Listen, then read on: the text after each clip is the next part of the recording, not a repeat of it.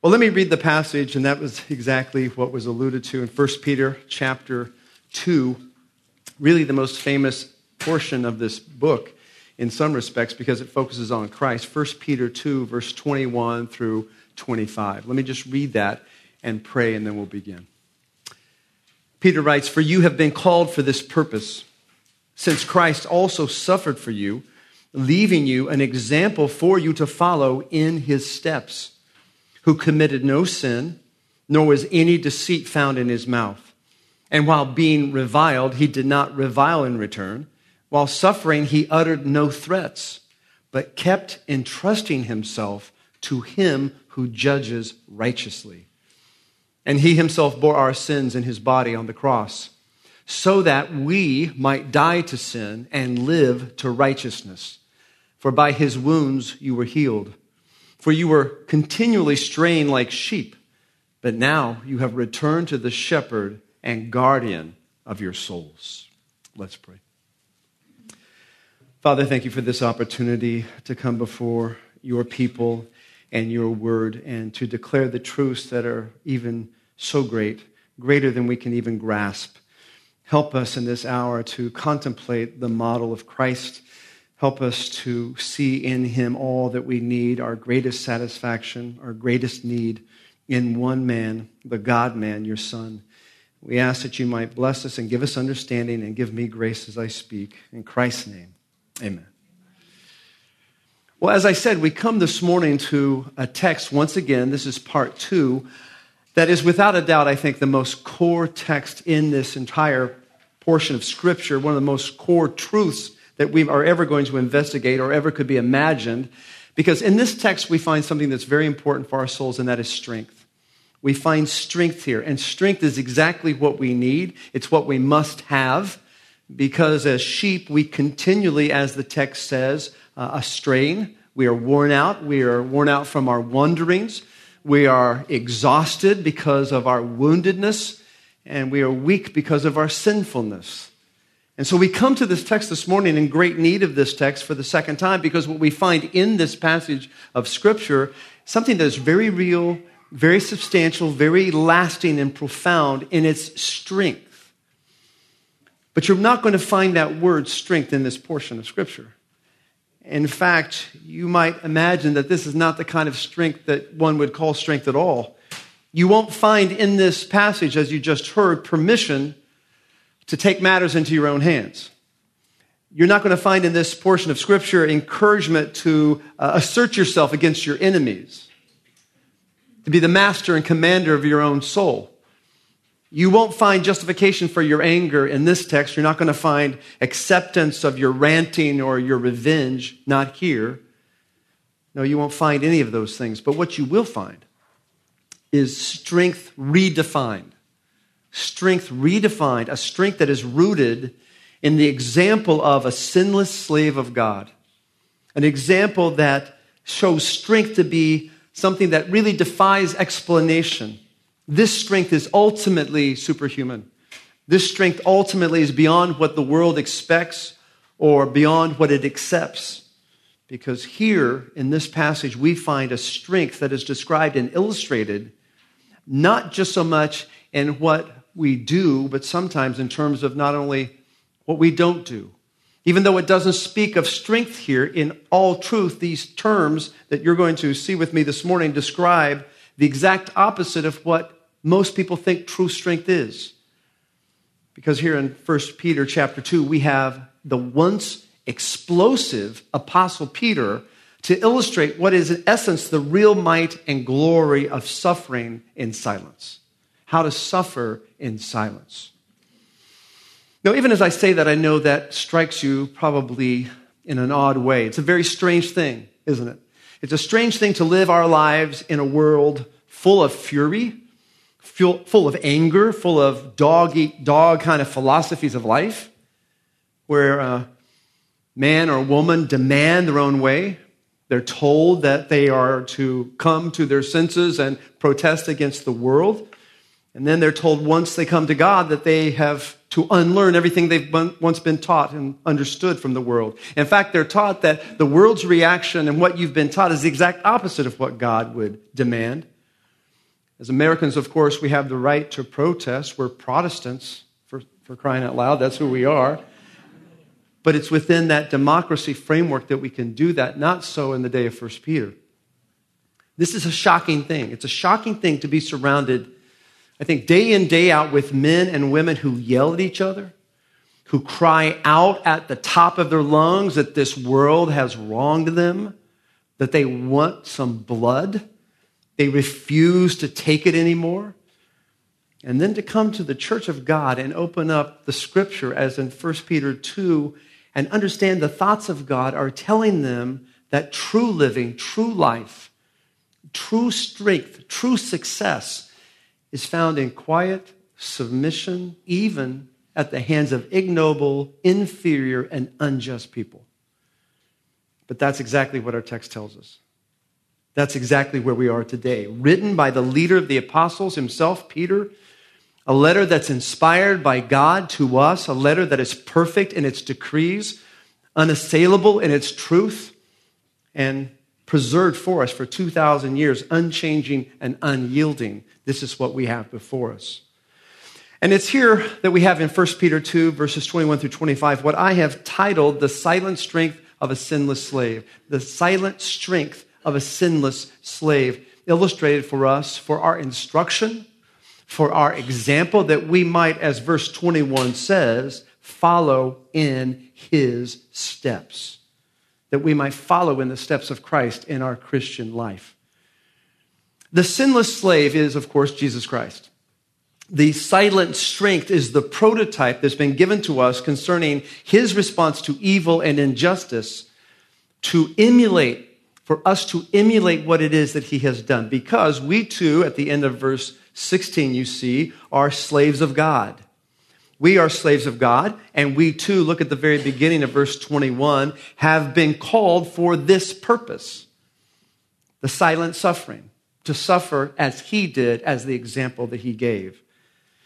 Now, before we dive into where we left off last time, I just want to look at the what we I call the three pictures of Christ's suffering, the three pictures or examples, if you will, of Christ's strength as displayed in how he slave, uh, was a slave to God, given to us so that we might endure as slaves of God too. And I want to take you to a place that kind of sets us all up for us in a way that I think is going to be very helpful.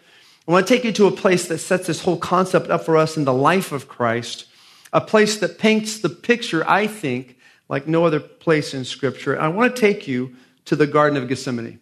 So go with me to the Gospel of Mark. Go with me to the Gospel of Mark, which is essentially, if you know, the record of the Apostle Peter's sermons in Christ's life as written by Peter's disciple, who is Mark. So let's go there first. Mark chapter 14. Mark 14 and just look with me in the beginning here at verse 32. Mark 14, 32. They came to a place named Gethsemane. And he said to his disciples, Sit here until I have prayed. And he took with him Peter and James and John and began to be very distressed and troubled. Jesus' soul was deeply distressed and troubled. Matthew tells us that he was sorrowful, that he was troubled, that this was the moment of truth for our Lord in his life, that the crossroads of his life, the culmination of his life, all of his ministry, all that he had taught, all that he stood for, all of his teaching was now essentially boiled down to this one momentary crisis. Philippians 2 7 and 8 says that he came to earth as God, but chose the form of a slave, a form of a slave so that he might humble himself to the point of death, even death on a cross. Why?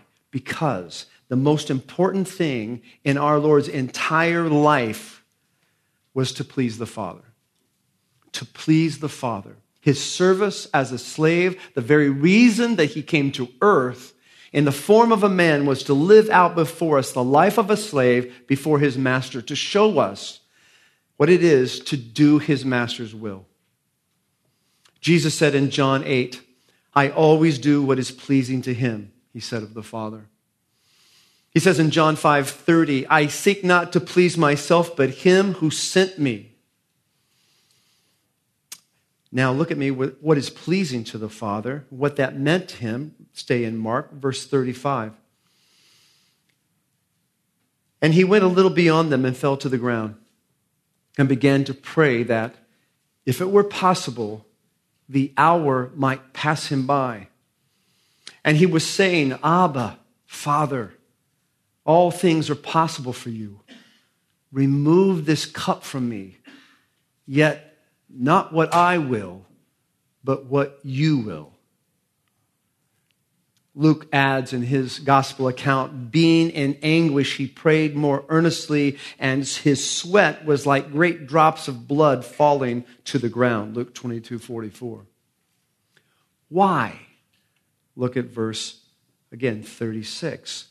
Remove this cup from me. This cup. What cup? What is he speaking of here? He saw the suffering before him at the cross and the shame and the abuse and everything that was going to be hurled against him. He saw them all colliding together at one time before him. He saw the moment that was coming upon him where he would choose to submit to the Father's will and willingly be torn from his side.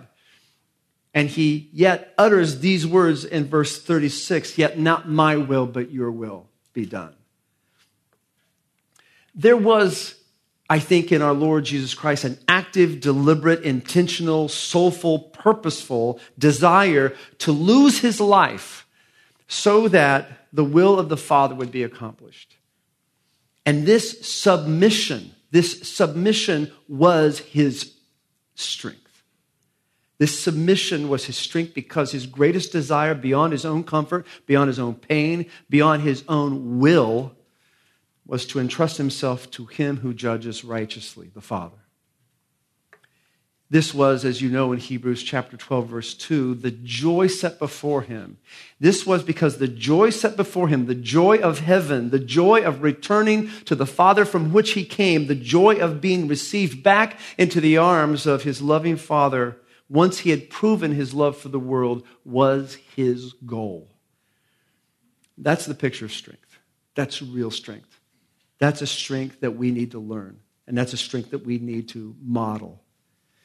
What we have here in this section back in 1 Peter chapter 2 we have here three other pictures of this strength of Christ. And I want to go over what we did last time just a little bit. We covered it in depth. If you want to uh, download that or listen to that off gracechurch.org, you can do that. But I just want to do a little review to kind of build the momentum back to where we were last time and help you kind of put your arms around this great portion of Scripture just to build the, the content and the momentum here, first, let's just remember the first picture of Christ's strength, if you're taking notes, was number one, the strength of his sufferings.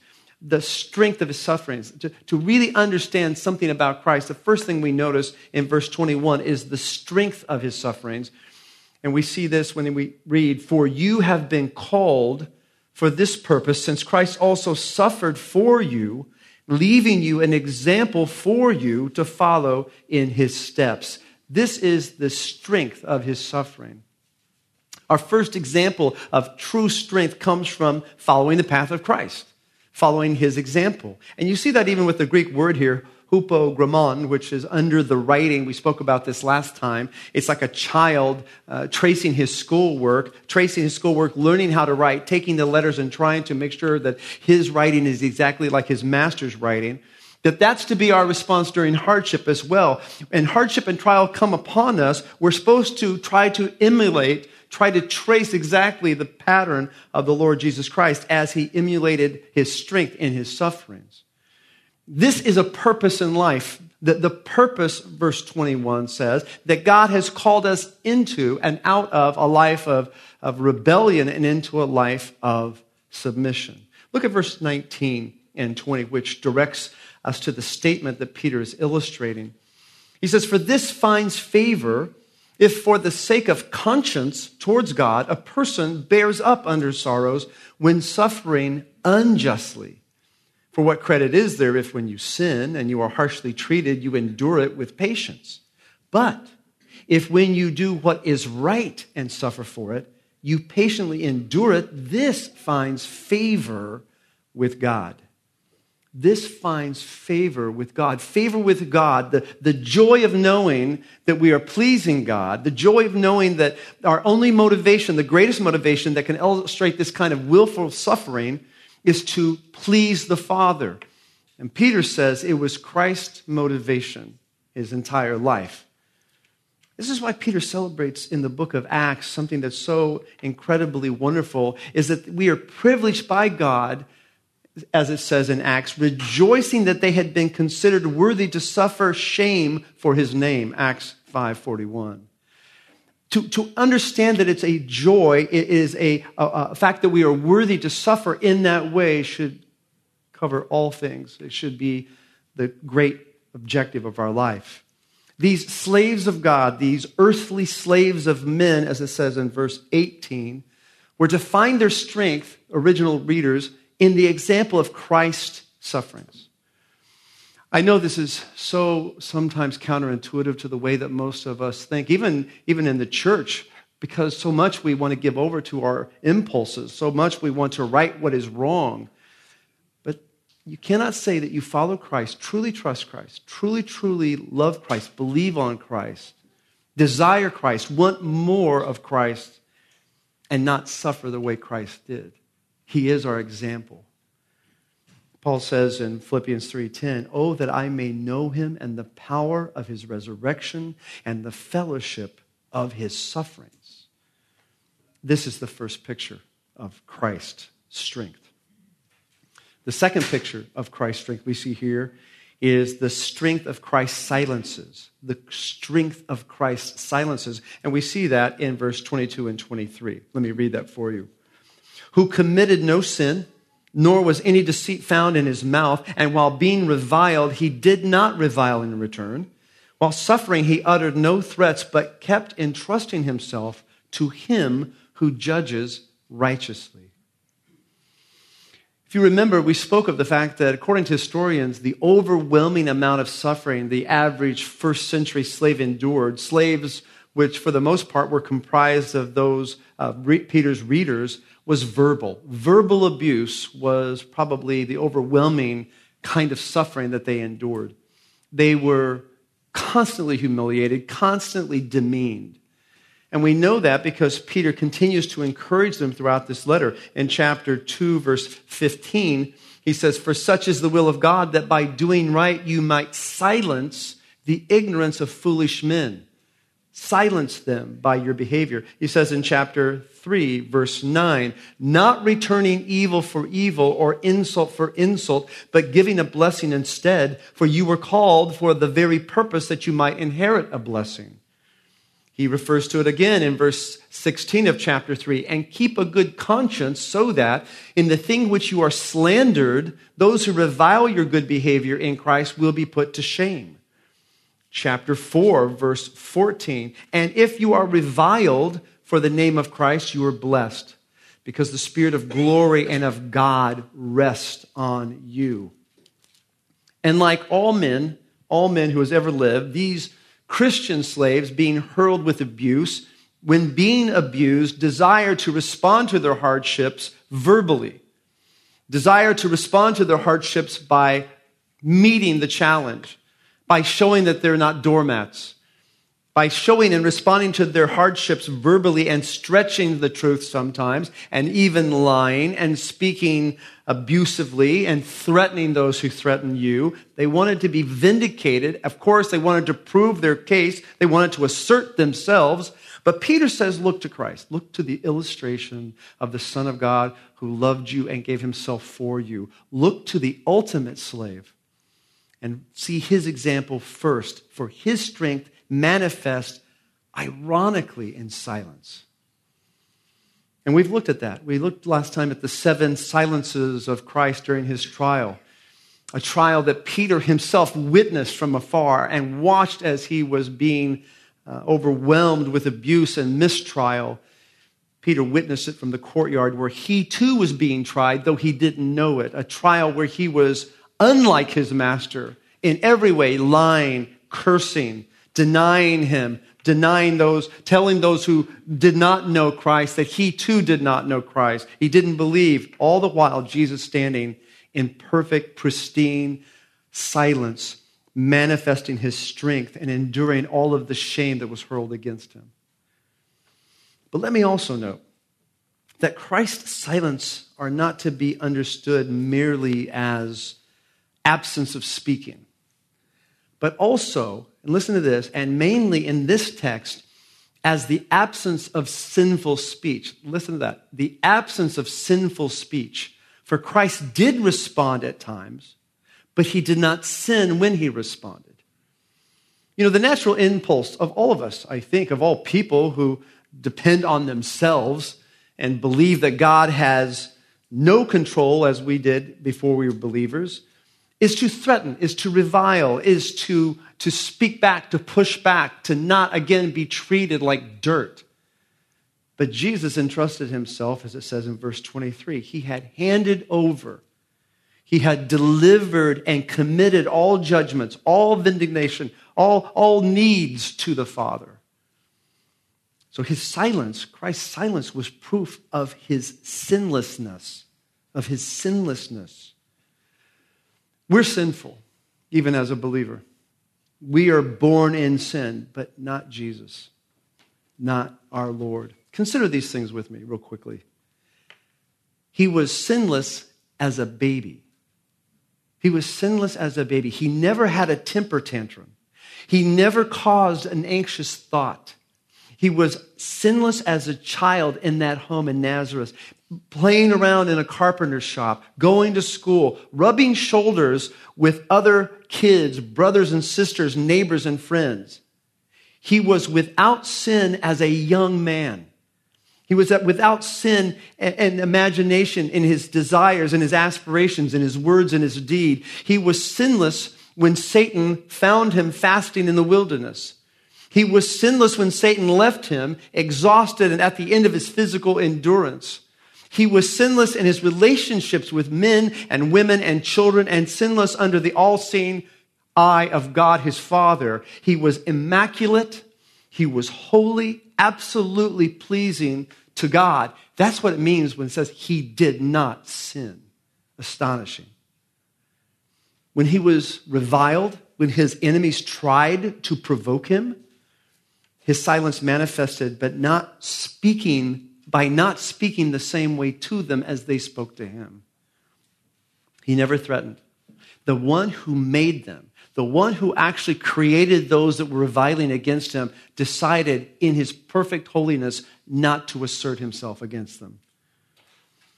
During his trial before Caiaphas, if you remember, one of the temple guards struck the Lord Jesus Christ in the face in the face. And Jesus' silence manifested by what he didn't say.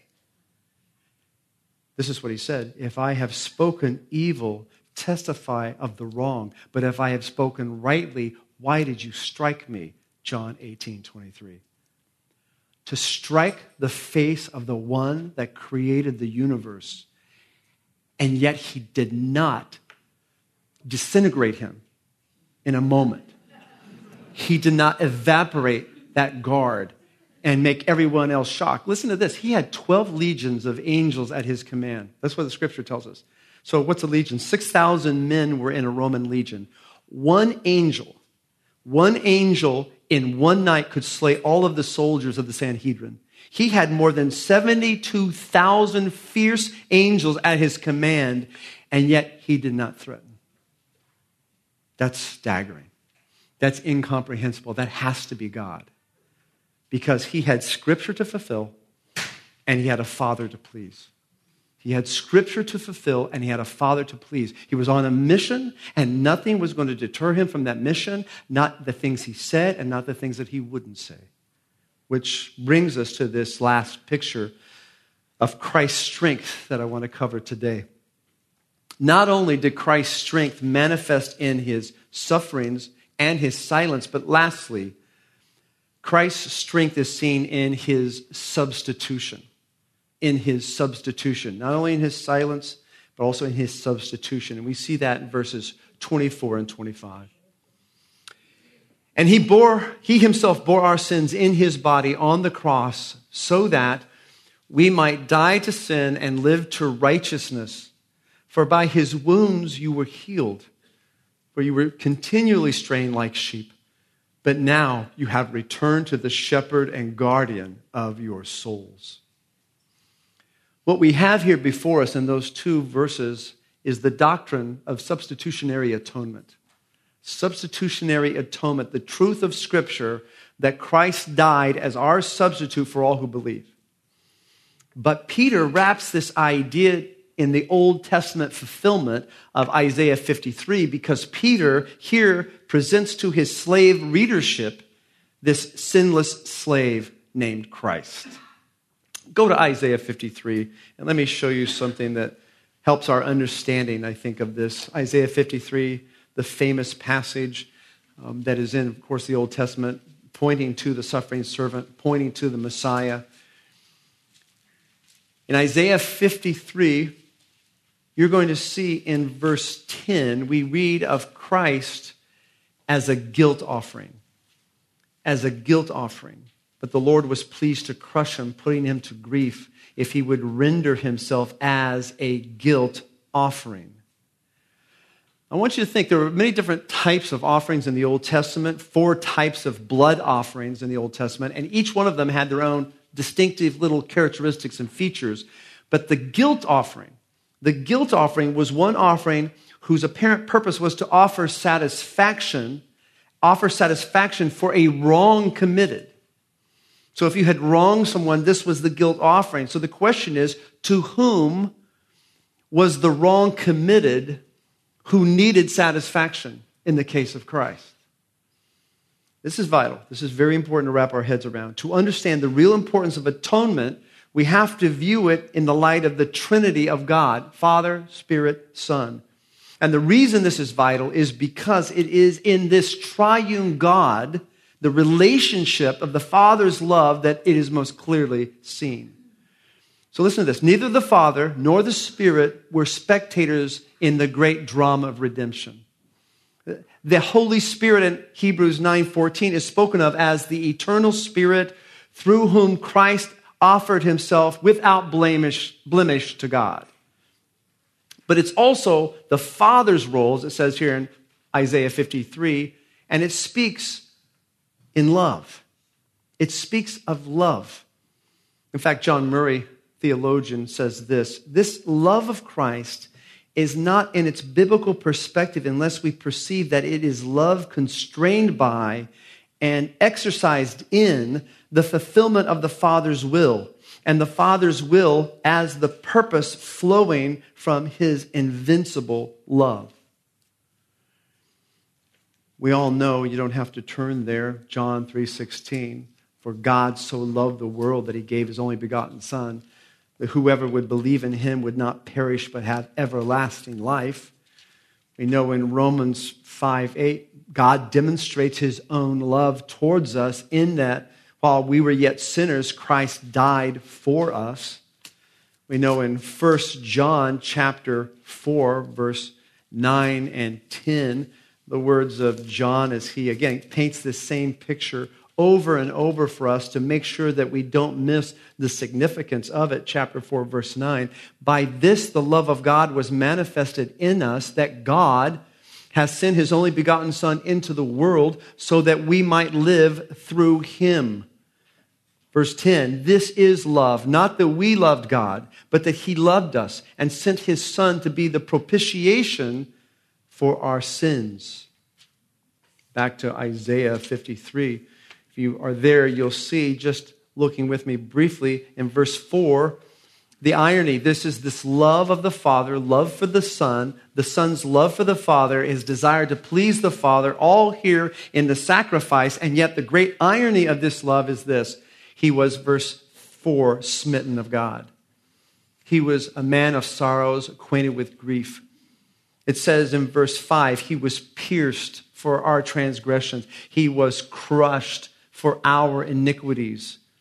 Verse 6, again, it says that our sins have fallen on him. All of us, like sheep, have gone astray. Each of us has turned to his own way, but the Lord has caused the iniquity of us all to fall on him. The wrath of God needed to be satisfied. The wrath of God needed to be satisfied not because the Son loved us against the harsh judgment of the Father, but because the Father's love and wrath were satisfied completely in the Godhead out of love. We understand substitution in childlike ways, I think so many simple ways. But do we really grasp what it is? I never forget when my kids were young. Two of them, well, Tommy, Tommy and Josiah both did this at different times. Um, something would happen, some fist or slap or something would happen, and, and uh, I was going to have to discipline the one that, you know, threw the slap or destroyed the thing, whatever it was. And twice that I remember, maybe it was more, Lori, I'm not sure, but um, Tommy, I know for sure, would sit there and say, Dad, I'll take the spanking for Josiah. And I think Josiah did it once for him too. I'll take it. They kind of, it was kind of like a, uh, you know, you did it for me, I'll do it for you. I'll take the spanking. You'll take the spanking. And what a picture. We're thinking substitution. So I would take little Tommy or little Josiah into our bedroom, close the door. They had to usually get up like this against the bed. And I had my little helper, my little helper. We don't have that anymore. I'm scared to do it now. And, uh, and uh, Tommy or Joe would be shaking because they're going to take the punishment for their brother. And then, of course, I'd say, No, I'm not going to do that. I'm going to show you grace. But thank you for being willing to suffer for your brother. That's how we understand substitution. That's how we kind of do it, but, but it's so much more full. Look back at the 1 Peter 2. Look back in verse 24. We need healing. We need healing. By your, his wounds you were healed. We need healing. That's why he substitutes for us. Verse 25, it says, We were straying like sheep we need a substitute because we couldn't help ourselves from straying away from him. We need, as it says in the end of that verse, a shepherd to help us, a guardian to guide us. We need a sinless slave to help us. And look at the verse, middle of verse 24. So that, this is imperative, we might die to sin and live to righteousness. Why did he bear our sins? In his body on the cross? Why does it have the picture of Christ in his body with our sins, taking them to the cross as a sacrifice, being sacrificed before the Father on our behalf? Why? So that we might die to sin and live to righteousness. This is very, very imperative. The death and life of what is painted here is painted all through 1 Peter. You're going to see this very shortly after these verses. Next time I'm up to preach in 1 Peter, you're going to see we, we die and live in our marriages. You're going to see that in chapter 3. For husbands, you're going to have to die and live. You're going to see, you're going to say for wives, you have to die to sin and live to righteousness.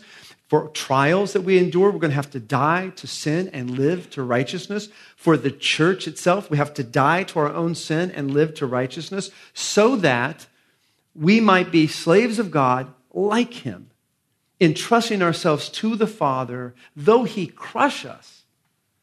Because of the love that we have and desire to please Him, we die and we live. There was a father, his name was John Griffith. He had lost all in the stock market, crashed. He moved to Mississippi, where he took a job as a bridge operator for a railroad. In 1937, he was involved in a very horrible accident. One day, his eight year old son, Greg, spent the day with his dad at work. And the boy poked around the office and asked dozens of questions, just like little boys do. And the bridge was over a river, and whenever a ship came, John had to open the bridge and allow the ships to pass. The day that the boy was there with his father, a ship was coming, and so John opened up the drawbridge. And after a moment or two, he realized that his son wasn't in the office. And he looked around, and to his horror, John saw his son climbing around the gears of the drawbridge.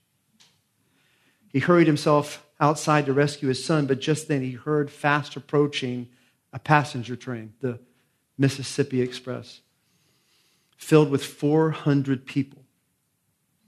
He yelled to his son, but the noise of the now clearing ship and the oncoming train made it impossible for the boy to hear him. And all of a sudden, John Griffith understood and realized his horrible dilemma. If he took the time to rescue his son, the train would crash, killing all aboard. But if he closed the bridge, the boy would be crushed in the gears. He made the horrible decision and he pulled the lever and closed the bridge, crushing his son. It is said as the train went by, John could see the faces of the passengers. Some were reading, some were even waving, all of them completely oblivious to the sacrifice that had just been made for them. That's what Christ did for us. The only difference in that story would be this that in the moment before the level was to be pulled, the Father looked down upon the Son and the Son looked up to the Father. And before he was sentenced to be crushed in the gears to save the people, the Father said, I love you. And the Son, laying himself between the gears, said, I love you too, Father. That took strength. The strength of God rooted in love. That is the message of 1 Peter 2. That's his example to us. A few years ago, we heard a story from Pastor John, who played football, if you don't know. Uh, he was almost going to go to the Cleveland Browns and decided to be a minister. Aren't we blessed instead? Um, and he had a football coach that had always ignored the gospel. He was 80 years old and was on his deathbed.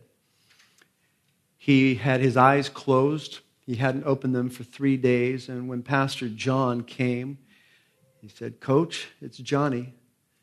And the coach opened his eyes. And Pastor John said, Okay, this is your time, coach. You're the thief on the cross.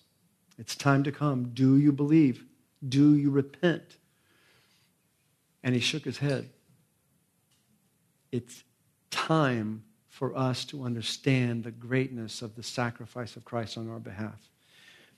And the time is now to share with all those who are so now open eared because of the world and how it is that there is one who came and we can show who he is by living as he lived. Let's pray.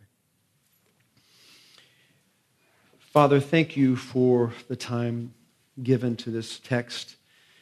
Uh, Lord, there's so much more that could be said, so much more depth, so much more incredible insights. But thank you for the amount that we have had and that it would be impressed upon us to think through these things together.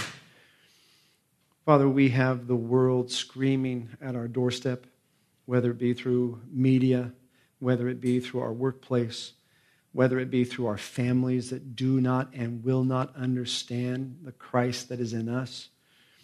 We ask, especially as we draw even closer to the holiday season, toward Thanksgiving and Christmas, that we might model and be examples of the willingness to suffer, to not say the wrong thing, to only say the right thing, and to trust you for our greatest goal, as your text tells us, is that we might be an example to the world of the one who saves through his righteousness.